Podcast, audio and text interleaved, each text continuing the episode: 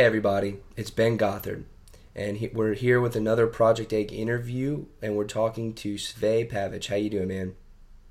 Hey man, thanks man, thanks for having me on here. Uh, excited to be here, uh, ready to drop some value bombs for some uh, like-minded entrepreneurs, some listeners, and also just you know tell my story. Absolutely. So Sve is from Bosnia, um, and you know I just want to jump right in. So Sve, what is your story? So I'll start with just like a little bit of personal background, like where I'm from, give you some context. So my name is Sve, and I get it all the time. You know, people ask me like, where does that name come from? And to be honest, so I'm from Bosnia, which is in um, basically it used to be a country in former Yugoslavia. Um, so they had a civil war there. So um, that's kind of what I want to touch on. But about my name, it's interesting because even my name is unique in that sense that it's not a common name in my country. My full name is Svabor. So there's maybe like if I Google my own name, there's only like three people in the world. One guy's like a violinist, and then there's all of you know my, all of my, my, my profiles and stuff like that. Um, so that's pretty unique. So um, and I do have a unique story, and the angle is that you know my family we came from this amazing country which is called Yugoslavia back in the time. And I won't say how or what happened, but there was a civil war, and basically within 24 hours, my mom picked me and my sister up and fled the country with nothing, with none of our stuff. And the house that they had and all the money in the bank, poof, gone. So that was, and then I, and then I, I, I went to UK as a refugee, and then I ultimately, I'm here in Canada. So I'm actually from Toronto, Ontario, Canada. So to see from that part how something like that, like, can just disappear completely, it kind of gives you a new appreciation, um, you know, for where you're at and you know especially like kind of like the luxuries that were afforded. But as a result then it kind of gives you the drive as well that you know you you never want to be in that situation as well. So um, it's unfortunate what happened there but now i'm in canada so it's a it's a great country.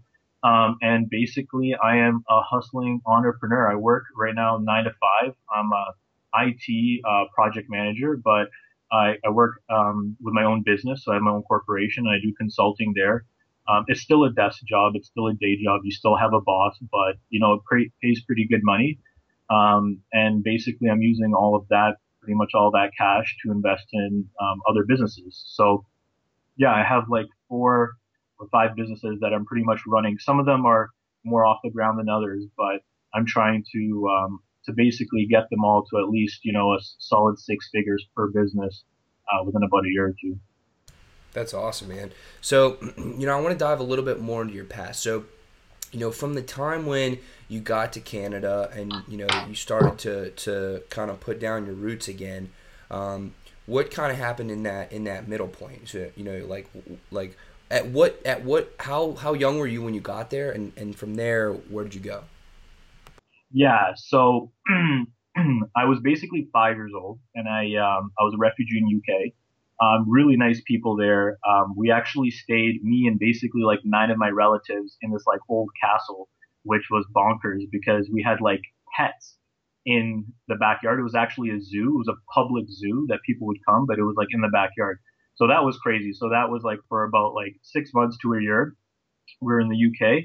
That's where I started learning like most of the English and I actually had a British accent. And then I came to Canada when I was five. So I would identify myself more with being, you know, more Canadian citizen um, than British, really. But you know, I, I still lived there for a bit of time. So yeah, so I went to school there, and I, so I went and I studied at U of T. Um, I was doing a, like a business program, and basically I had friends who were a few years older than me, and uh, they were all graduating, and no one can find a job.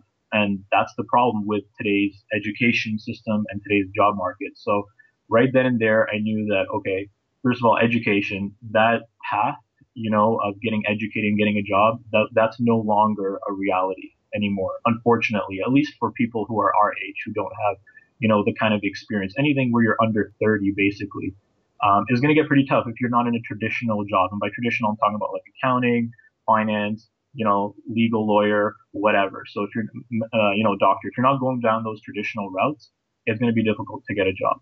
Um, fortunately, I was lucky enough to um, you know, listen to both my parents and also un- try to understand how am I going to be able to succeed even without, you know, having just the U of T, you know, undergrad. So I started interning at all these different companies. Um, so a lot, one of them was actually a project management company. I also entered at a bank for a period of time and stuff like that. So I got a lot of experience that way. But then that realization, um, you know, that it's not going to be just go to school and get a job. And ultimately, it's not what I wanted to do because that when you're in university, you have time to think and you think, okay, if money wasn't an option, what would I be doing? And that's called your passion. And then once you figure that out, then you're like, okay, well, how do I get there? So in university, basically from the period of second year, I started reading into all of the business books um, on just passive cash flow and passive income. And that's pretty much like my number one, I would say, personal like work goal, I guess, would just be to achieve financial freedom. And I'm sure that's a lot of people's goals. And that's probably why we're all, uh, you know, really into entrepreneurship. As fun it is, as fun it is making businesses, um, it's the ultimate fact that you want to achieve financial freedom, right? And if you wouldn't, then I don't think that you would have the drive to, because business is very tough. And especially when you're creating online businesses as well, where you can't just pitch someone in person. So I used to actually, one of my jobs was in sale and I could close like, if I meet with you, I could close that sale like pretty quickly. Uh, but online, it's a completely different animal. Um, it, there's a lot of similarities, but it's different in the sense that you're, you know, the person doesn't personally know you uh, unless they're watching this video, for example. Um, but yeah, so going back to that, I just realized um, I needed to create passive cash flow. So the question was, okay, what is the means to the end? How am I going to do this? So um, the first way um, that I really started reading was on real estate, and I read the Get um, the Rich Dad Poor Dad um, books, and I would recommend those books anyone who's interested in real estate. And I recommend real estate to everybody. I think it's still one of the best investments, even though I do um, online business right now. I still think real estate as the long term growth platform um, is a the most stable, um, and if you do it right, is the most passive and uh, like long term wealth building. Um, other businesses you could make more money much faster, um, but at the same time you could also get back to zero much faster. Um, so um, there's pros and cons of each business model. So yeah, I kind of want to talk about and th- that business model in depth, and then I have other business models as well. Yeah, so so maybe you could talk about, um, you know, each of your different businesses and, and break it down uh, as far as you know what you do, um, and and where you kind of see it going uh, from here. Cool. Okay, so I, I guess I, will give you just a quick re, like an overview of the different businesses that I have, um, and then I kind of I'll kind of go dive into each one of them. And I just want to say this right now. Um, I'm not claiming to be an expert.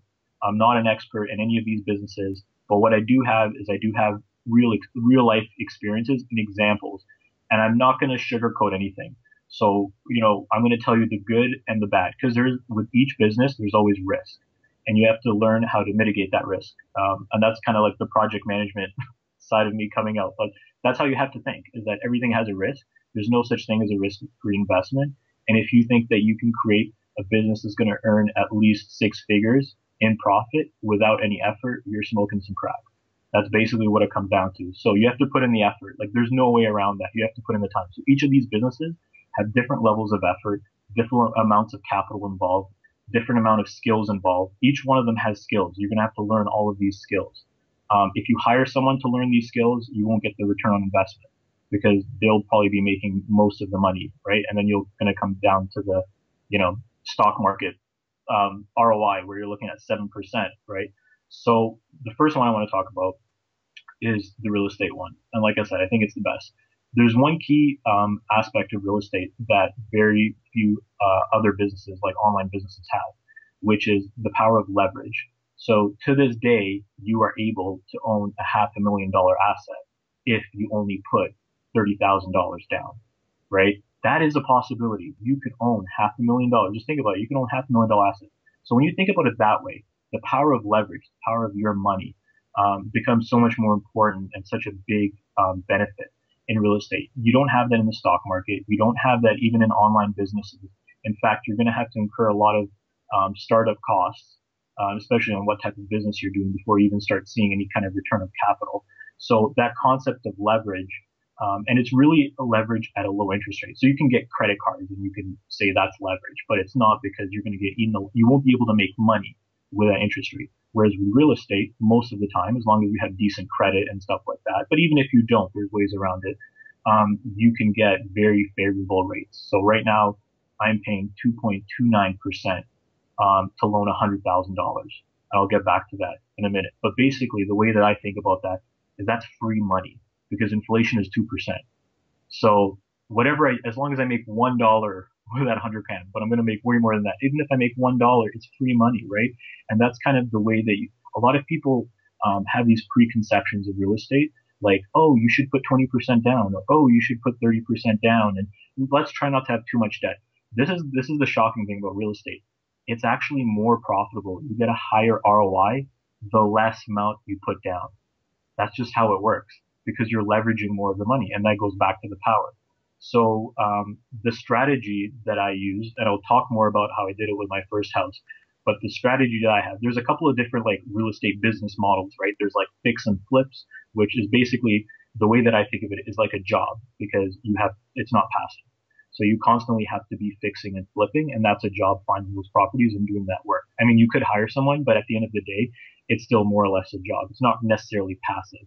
So the ultimate passive um, with real estate is the long-term rental, and specifically the multi-residential long-term rentals. So what I do with my first property and what I believe is, is you buy a, I, I specifically like detached houses.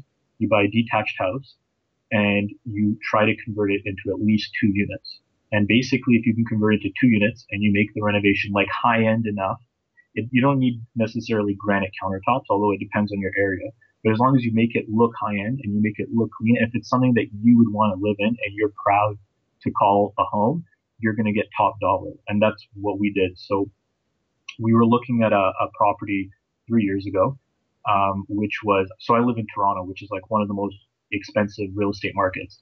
And I knew right away from reading these books that a I didn't need to put 20% down.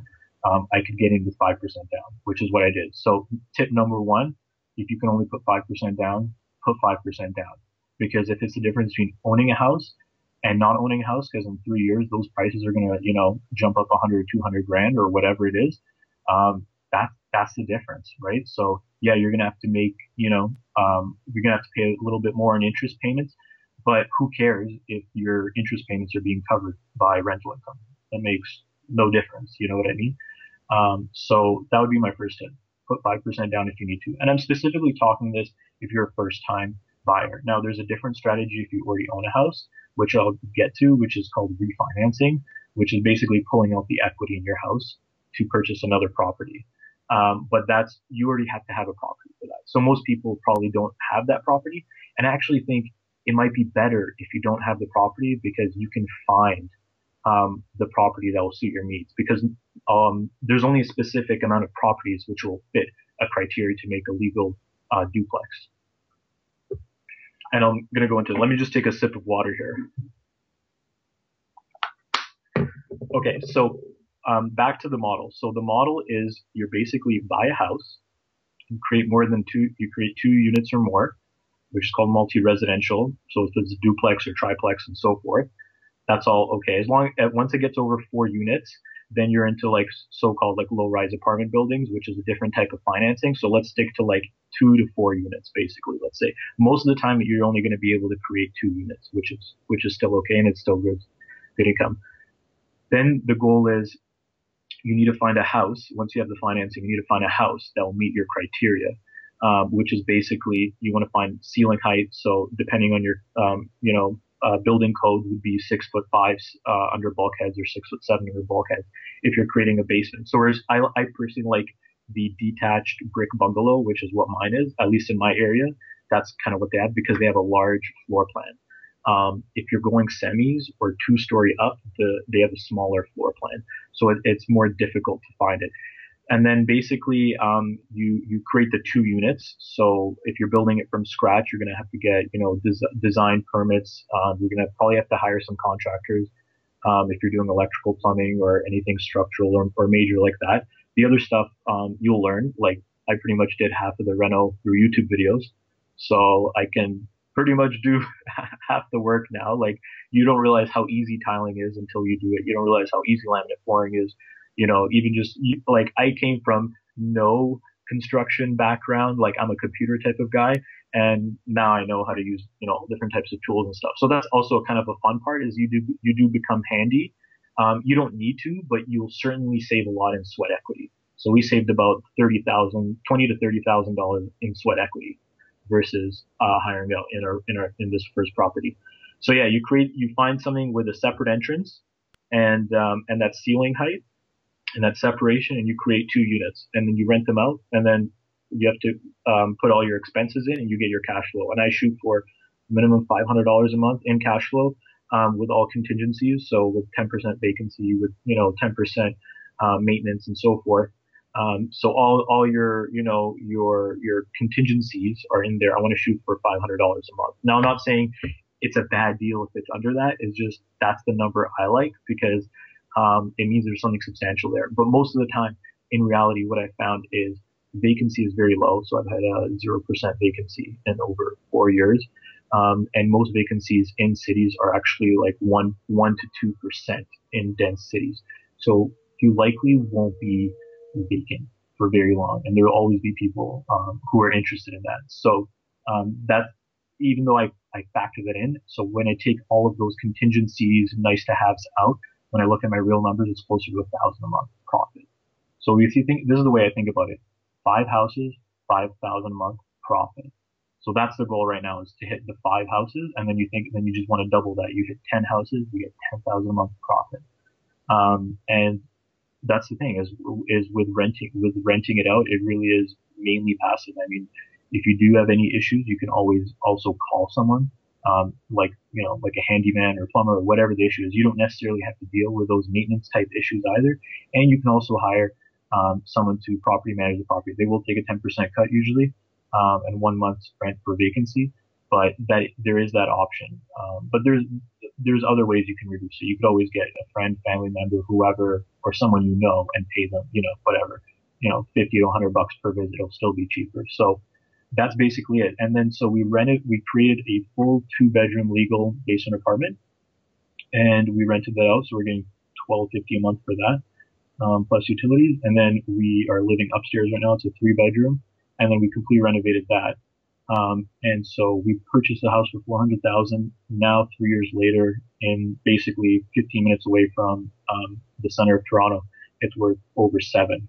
And there's some houses in our area worth, uh, selling for eight and that's not even planned profit. That's not even like me planning. It's just natural appreciation. It's just basically the fact that you have um, a piece of land, and that's another you know asset that you have in real estate. If you have something finite, like only the earth can only have so much land, right?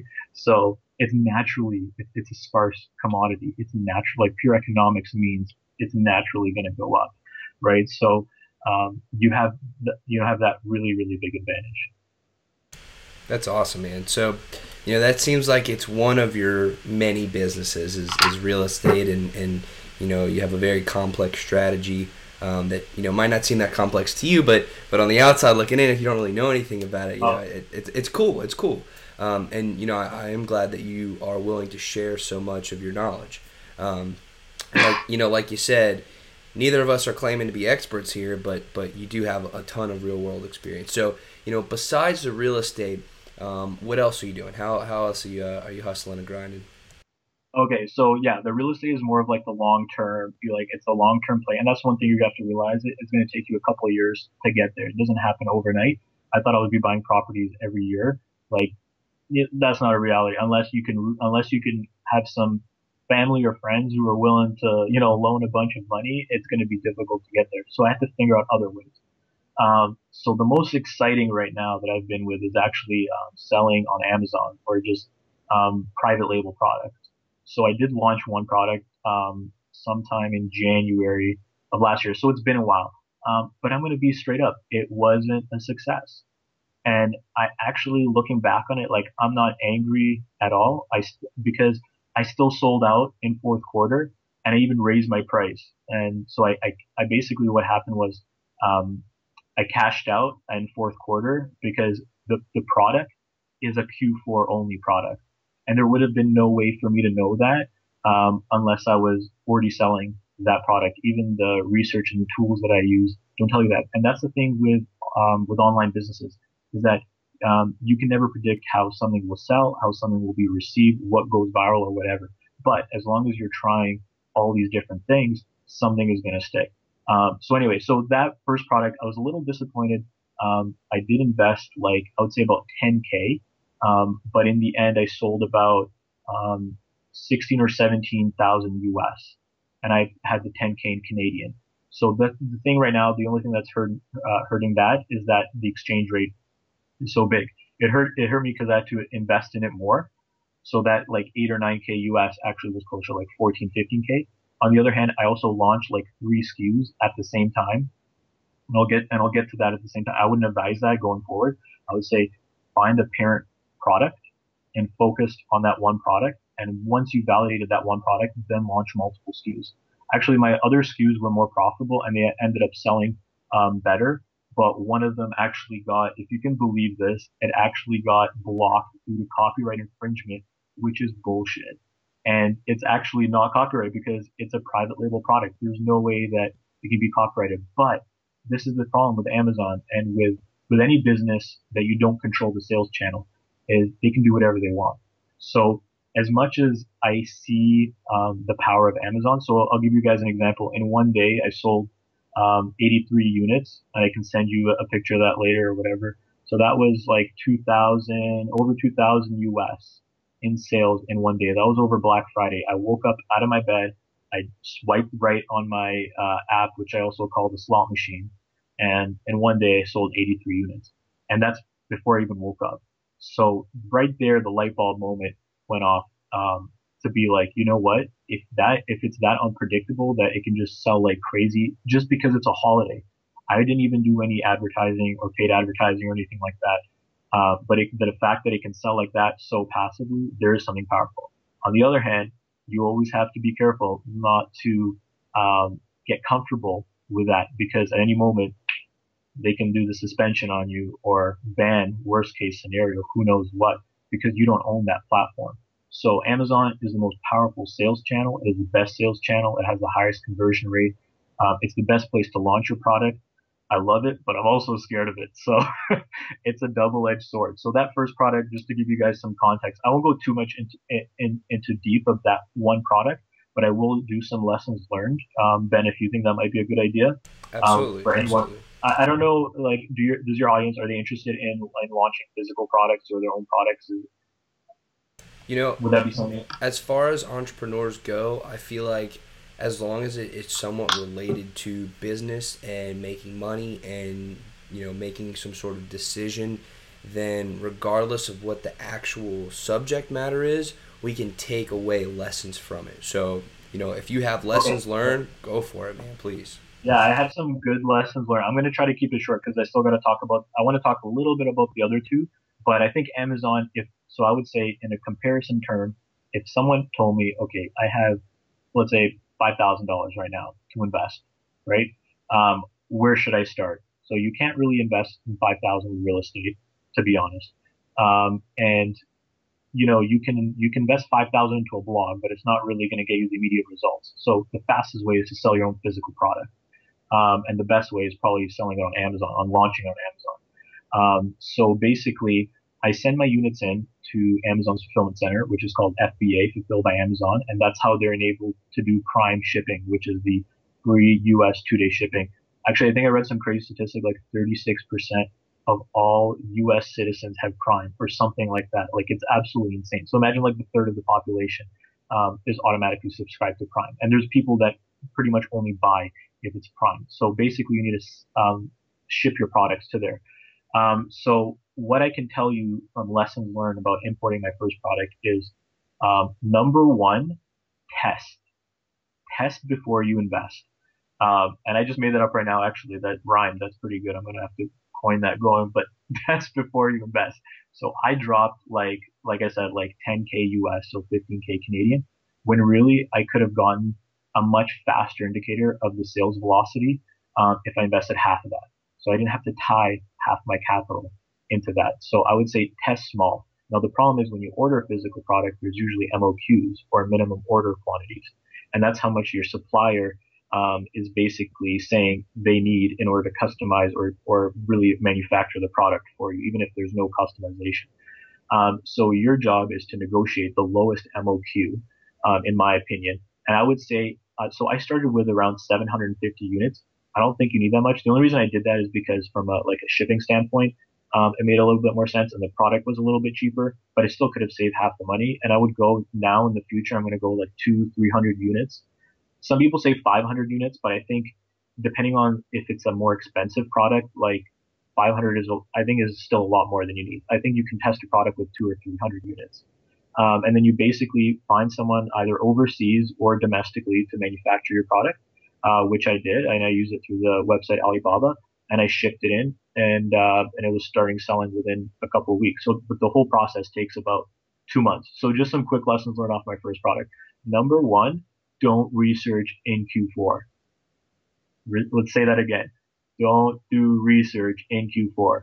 So I was brand new. I didn't know. So I was researching October, November, thinking, okay, yeah, this is, seems like, you know, everything seems normal about this. And the, the product that I was doing was selling amazing. Like people were selling 20, 30 units a day easy and they weren't even doing a good job of marketing it. Um, so that was exciting. And so what happened was by that point, the velocity kept increasing. And I thought, oh, that's naturally, um, because of obviously, you know, of Christmas and holidays and stuff like that. Um, but even when I looked in it, this is the other thing. Part of tip number one, tip number two is don't invest in a product that doesn't have a lot of sales history. So this product was like, it's like relatively new product. Like the technology is not necessarily new, but the way that it's being used in the product is kind of like a, like a new, let's say it's a newer tech product. It wasn't a tech product at all. It wasn't electronic, which I advise not for people to launch electronics as a first product, um, because there's a lot of issues with that. But it, it was just a newer type product. As a result, it didn't have a lot of sales history. So I could only go back like two or three months, basically, and then there was very few sellers on it. So find something that has at least, I would say, six to 12 months. That should be like your main criteria. And then the other thing is making sure that it had like sufficient demand. So what happened with my product is that once January hit, basically it went down to 10 units and that was only, it was like 10 to 15 units and that was only for like the first couple of sellers. So I was basically selling only a couple of units a week, which in my opinion is not worth investing, even though it was making 500 um, plus dollars a month. It, it's not worth the the, the cash um, cash flow because you can find way better profitable products. But I might still keep this product. I probably still keep it as a Q4 only product where I ship in about 500 to 1,000 units before fourth quarter, and I just rail through all of them and I jack up my price and I make you know a healthy margin on it. So I think the two biggest takeaways: make sure there's a big um, sales history on the product, and you can find all of this using um, Amazon research tools such as Jungle Scout, um, Unicorn Smasher, for example. Um, so there's all these tools uh, that you can use. Uh, but I would say um, definitely test small. And a good way to test small is also just start selling random shit around your house and basically figure out how Amazon works because their Seller Central, their backend, right? Their the the UI, the interface is terrible. So for you just to figure out how to list, how to do shipping, how to do this, how to do that, like you're going to take your, yourself time to familiarize with that system. So that's an easy way to get started. And then once you have, I would say you need at least $5,000 in my opinion. Um, it's going to be hard. It's, it's going to be really hard to do all the photography, all the, you know, including all the shipping and product packaging and logo and everything like that for really under 5K. But if you have 5K or more, um, Amazon private label is the way to go. So I just actually hired a virtual assistant um, for two dollars an hour from the Philippines. The guy speaks perfect English. Um, I just hired him like uh, like a week ago or whatever, so he's just starting to work for me. And he's actually going to do a lot of product research for me. He's going to do supplier communications for me, um, and then he's eventually going to help me with all my other businesses and everything like that. So I would definitely recommend if you're not selling private label, do it now. I don't think this opportunity of just selling straight on Amazon is going to last more than five to ten years because already in the past year that I've been there and even past couple of years, there's so much, so many more people on there. And even though there's a lot of products and more people, um, it's a lot harder to find products. So it's kind of also like real estate. Like the longer you wait, the higher the prices go, or in this case, the more competition there is. So it's best to, if you can, get started right away. And remember that it always takes at least two or three months to launch your first product from the time you start researching to the time it actually hits Amazon. So you have to think about that time delay. But um, yeah, I'm, I'm, my my personal goal for this year is to hit five products on Amazon by Q4. That's awesome. So, you know, we talked a little bit about real estate. We talked a little bit about uh, Amazon FBA. You know, selling on Amazon. Uh, you said you had two other business uh, business ventures you want to talk about. Yeah. Okay. So check this out. So when when my product was selling on Amazon, I had all this capital tied up, and I was saving the rest of my capital for uh, my next real estate deal, uh, which I'm basically working on right now. So um, I knew that I was capped out from a capital perspective, and I didn't want to necessarily borrow money from peers or or family or friends, which I'm sure I could have, simply for the fact that I haven't proven the business model and I haven't earned income in that business model yet. So that's kind of what I want to do with Amazon. That's what I want to do with um, other businesses. I didn't want to take on any more additional loans. So I thought of what is another type of business that I could do um, that would require not my time, but more my wife's time. So um, we actually started like an Etsy handmade, it's not Etsy, it's handmade slash personalized business. And I recommend this more for the person who has, who doesn't have the money, but who has the time and who can be some sort of craftsman or artisan. So really my goal um, with this business is um, for my wife to be able to quit her job because we're actually looking in the future to have kids, you know, at some point, sort of family, that kind of stuff. So she's going to be at home um, raising the kids, and it just makes way more sense if she can run a business from home than it does working. So that was my other thing, and so she's not she's not entrepreneur, entrepreneurial as much as I am, but she's an excellent artist. So it, it it's perfect for I'm not I don't want to say I don't want to be sexist or anything. I'm not going to say it's women because there's definitely guys who do it too. But it's perfect. Like the ideal is for the stay-at-home mom. She has the time. She can't necessarily um, go work a job or whatever because she's looking after kids and stuff like that. But it for a student, it actually makes sense. So as long as like even if you're working a day job, I have um, my my coworker is actually selling on Etsy as well. He's killing it right now. He's doing like 5k a month. Um, and that's the other thing is the profit margins are really high. Um, he and he, he works a full time job and his wife works a full time job and they have a kid. So it is a lot of work. It's not it's not as passive. It's the least passive business model out of those three, out of the you know private label or e-commerce uh, and the real estate and this one. But um, it is a lean way to create additional uh, income. Um, so it's, but it's still, it's still a product based business. You, you, can do actually digital files as well, but um, I would probably say product because the profits are bigger. So the advantage of this, of the handmade personalized business model is that the profits are much higher. So my product right now, I'm getting like our product lines are getting 90% ROI. So what that means is I'm paying like two or three dollars for material to sell something that costs like 80 to 100 dollars to make. Wow. So you only, you only need to sell a few of those really a day to make a substantial amount of income. Now it is obviously harder. It's not just like throwing it on Amazon and it'll sell. Even though I am selling on uh, Amazon right now on Amazon Handmade, but it is a little bit harder um, to just get your, your, your initial sales velocity. But I think it's good um, for people who can make crafts or who are good at handmade. Um, I know like uh, uh, a lot of both male and female uh, sell on Etsy. It's a good part time as well, and it's ultimately a business. So the way that I think about it is, in the end, if I could scale this to at least six figures plus, I have enough room in my profit to hire someone even locally, you know, to to make my product um, full time, and I would still be then profiting, and it would be passive. But at the beginning, it is. But the advantage is that you don't need the capital. You don't need the 5000 We got started with $400. We already had most of the tools, a little bit of material and that kind of stuff. So the entry is really low, um, and you know you can sell it for a lot more money. Also, you get paid faster um, on Etsy than you do on Handmade. Um, on Amazon, you get paid every two weeks. On Etsy, you can even schedule payments within a couple of days. Um, so that's pretty good too. So that one's the newest business. I just started that like two or three months ago, but to give you some perspective, it's making solid like let's say 500 bucks uh, a month in revenue, and that's me just getting a couple of orders, um, you know, every couple of weeks or something like that. Um, and with that business, I'm actually it, it, that one. It's interesting because when you compare it to Amazon, you just throw a product to Amazon and it sells. Whereas this one, it's like no, it's actually a real business. You have to go. You have to go on social media. You have to have you have to start building your own website. And so I think ultimately that is the skills you're going to have to learn to become an online entrepreneur if you want to do e-commerce is you're going to learn how to do the Facebook ads and the Pinterest ads and stuff like that. Um, because just throwing it up on Amazon, I don't think is going to be good enough um, in the next five or ten years. And that's ulti- when you think about it, it's not ultimately a real business if you're only selling on Amazon.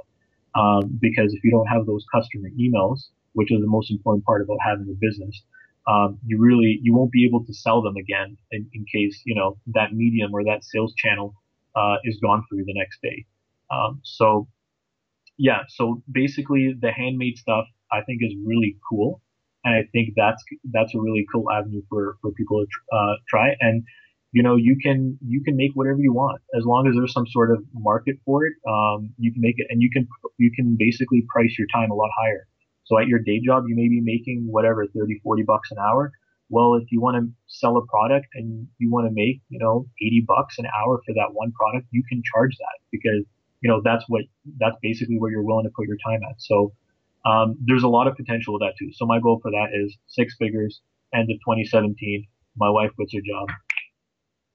Let's do it. That'd be awesome. That's awesome. So, okay, we talked about the first three. We talked about real estate, Amazon and uh, the handmade, um, you know, Etsy uh, type deal. So what is the what's the fourth one? Okay, this is the one that I think is from a long term perspective, and it's really about building a brand about yourself. That's really what it comes down to. Um, it, that the concept of having your own brand as your own identity, as your own service, um, that's a powerful concept because um, you're ultimately always going to be known for that. It's not like a business that you can sell um, and someone else could be the owner and you're you're kind of like all your work is gone. It's like you are basically selling essentially um, your your your knowledge and your person and all your experiences and stuff like that. And that's through blogging. So um, that's basically my fourth one. So um, I've started a blog now, and I really want to focus on giving the most amount of actionable examples and experiences. You know, I listen to a ton of podcasts. I listen to, I read a ton of blogs. I watch a ton of stuff on video. I would say about like 50% of the information I consume does not have specific examples, which me and you and people need when they first start out. So that's kind of what I want to share on my blog. Um, and that's what I want to talk about. Um, so I think blogging is anyone can do it if they enjoy writing. And if they don't, you can hire someone out, like a VA to do that. But um, ultimately your content won't be as good um, unless that person is really passionate about it. And ultimately, you can't link yourself to that brand identity. So I think what really what's going to be the future in like probably like 10 to 15 years is people creating their own brands and this idea of a this solopreneur um, coming and being kind of like the backbone of the e-commerce and North American kind of worker. I think that the idea of like that having a job is going to shift down and it's going to be selling yourself. So even if you're selling like a service, you can sell your own, it's like a business service. Um, so you can um, give any kind of service that is ultimately going to be linked with your brand identity.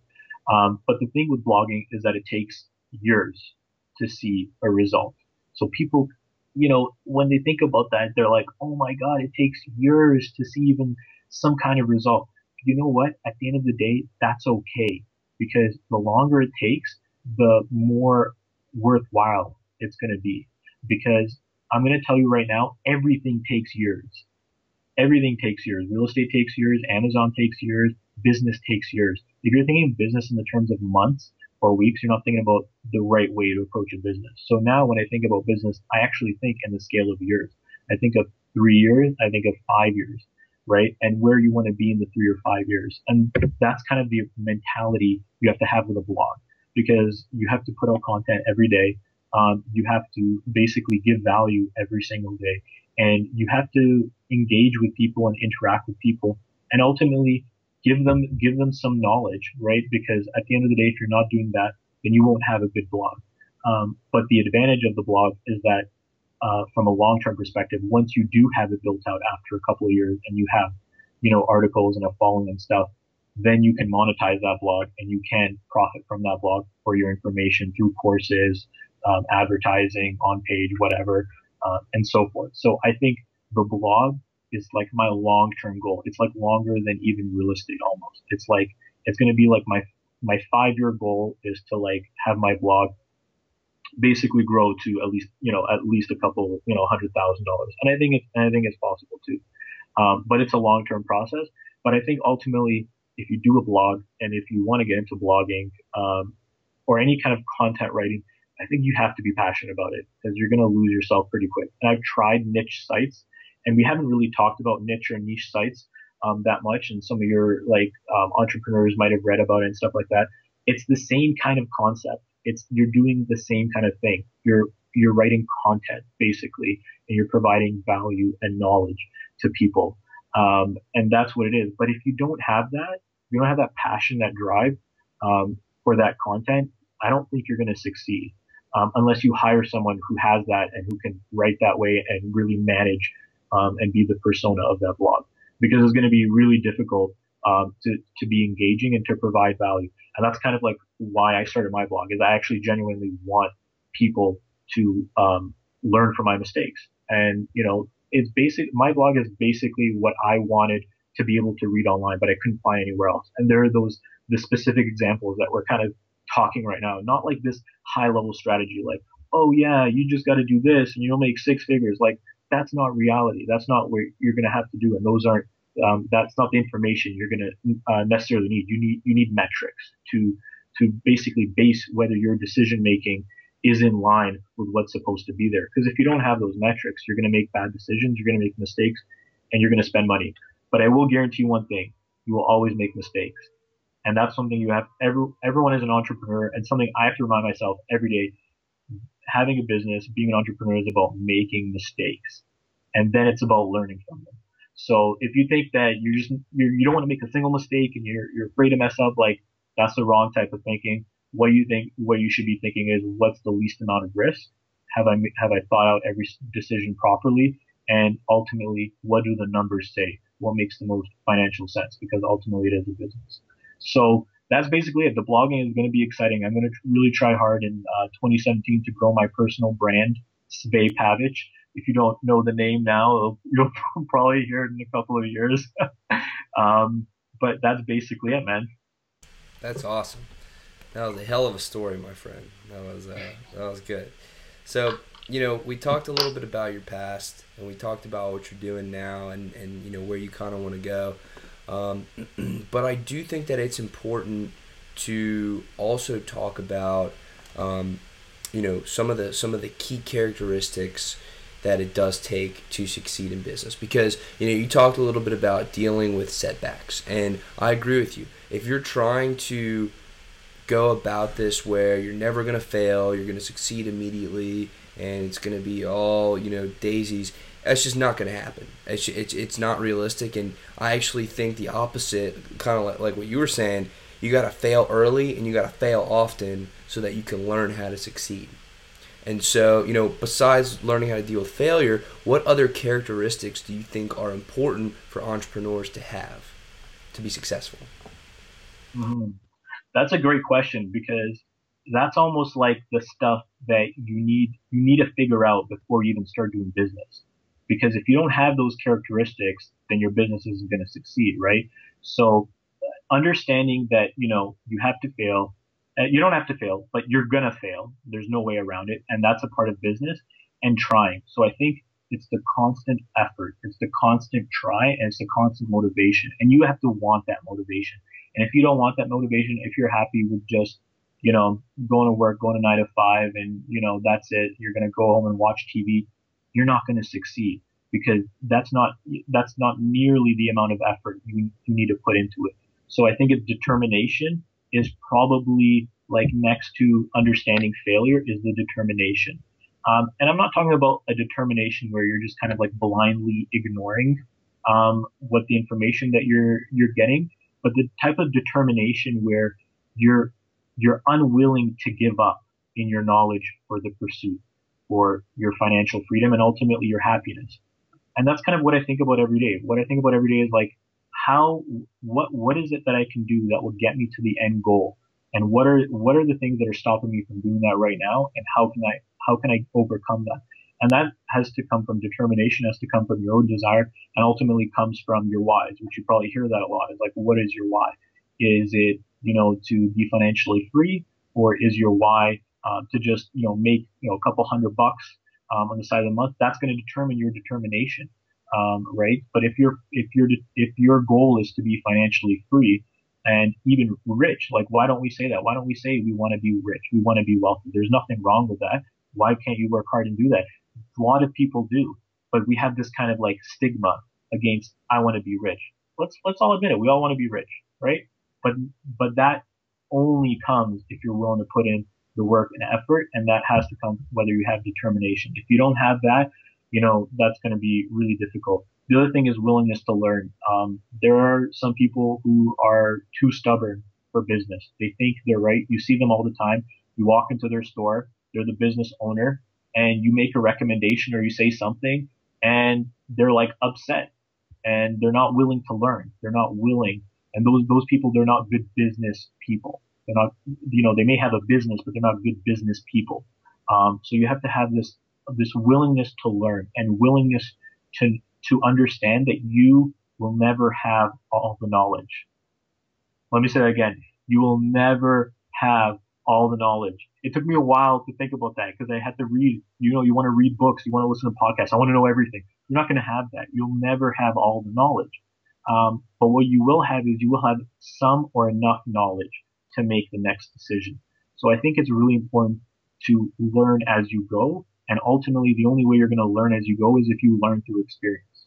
I would never have lessons learned from real estate if I didn't buy the first house.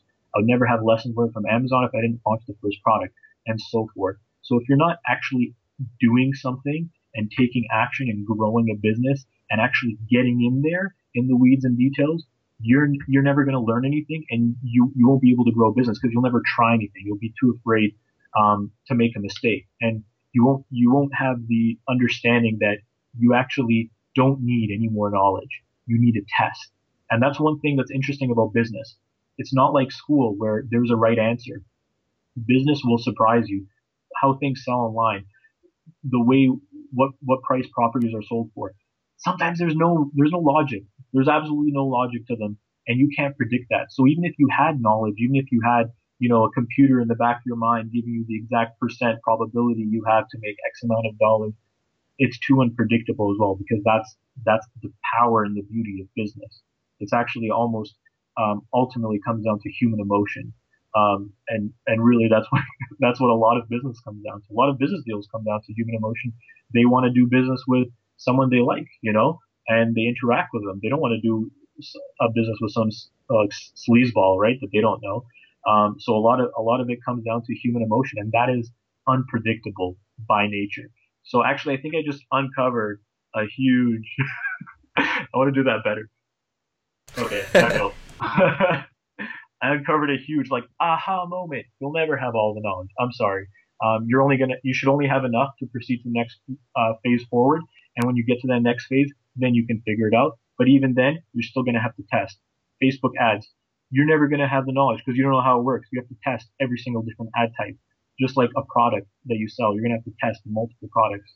Just like houses, you're gonna have to see multiple houses. So I think that's like um, like a key key point right there. Absolutely, and you know, I actually want to add one to that, and, and I agree with everything you said. Um, you know, I, th- I think that was that was very well said. Um, but you know, it, it's cool what you said about you'll never learn it. You'll never learn everything. Uh, and I'm actually reading this book right now called The Millionaire Mind, uh, and and the author did a ton of data collection on millionaires, and he said that there was a disproportionate amount of people who they made C's in college or they didn't even go to college. And, you know, one of the things that they did to compensate for that was for to compensate for maybe, you know, a lack of higher level analytical thinking was they recognized that they that wasn't their strong point. So they just paid other people to do it. So so the C students would actually hire the A students who you know they did well in school but they're they're not as economically productive. And so you know i think that it's kind of in line with your point of yeah you might not know everything but you can learn about it and you can learn enough to where either you know that you can make a good enough a decision you, you're informed enough to make a good decision or you need to pay somebody else to do it for you. And so you know and i guess i guess the that kind of comes full circle to people skills also. You know, like you said, it's it's interactions, it's human emotion. If you can't work with people, you know, you gotta find you, you gotta work with people. You gotta get along with people. You know, you gotta like like you said uh, earlier on. You know, you said you worked with sales, and if you could get the face to face, you would close the deal. Well, I'm sure that's had a humongous, you know, it's a humongous part of your success, and you know, just to add on, I think it's really important to talk about people skills. So, um, you know, I do have one more question for you. This has been a fantastic interview, man. I really do appreciate your time. Um, but is there any part of yourself, you know, any important part of, of who you are that I did not ask you about today? In other words, what did I miss? Hmm.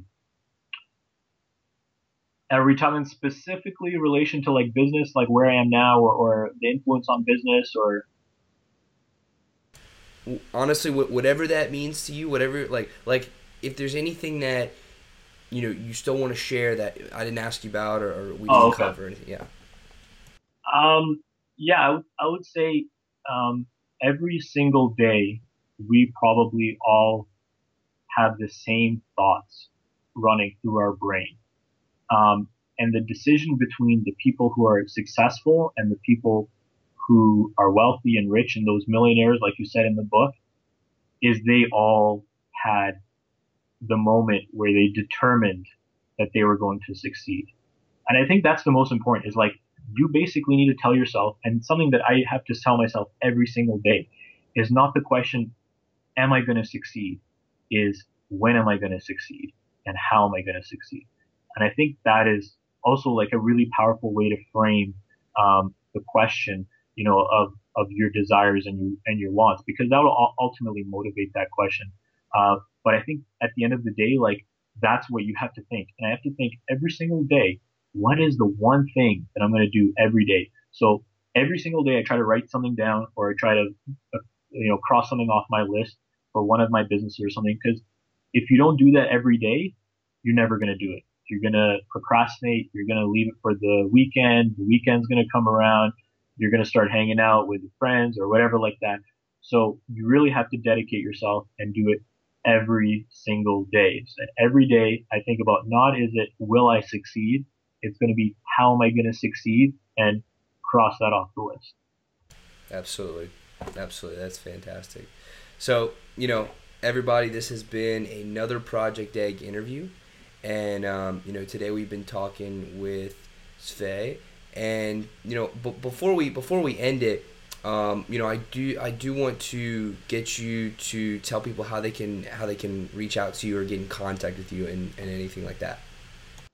Sure. So um, I just launched my blog. It's Journey to like numeric two um, financialfreedom.com, and uh, I'll be sharing pretty much. I want the blog to be anything related to passive cash flow for the purpose of achieving financial freedom.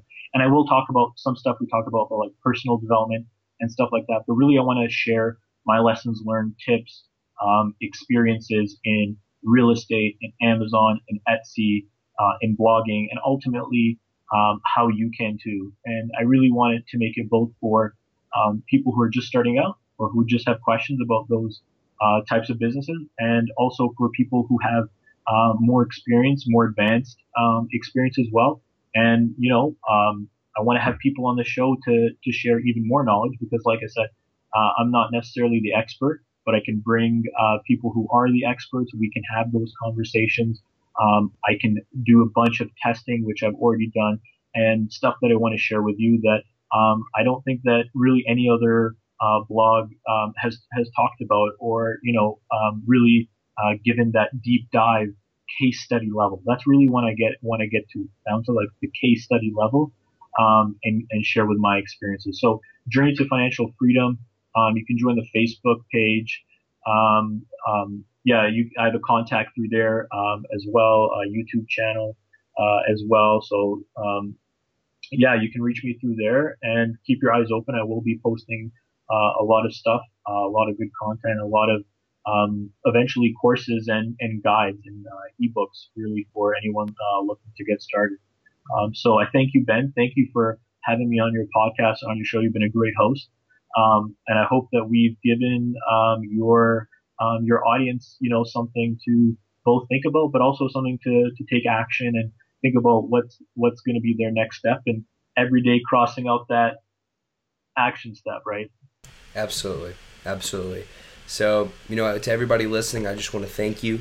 Um, you know, you guys are the the reason that we're doing this, and and hopefully you can get some value out of it.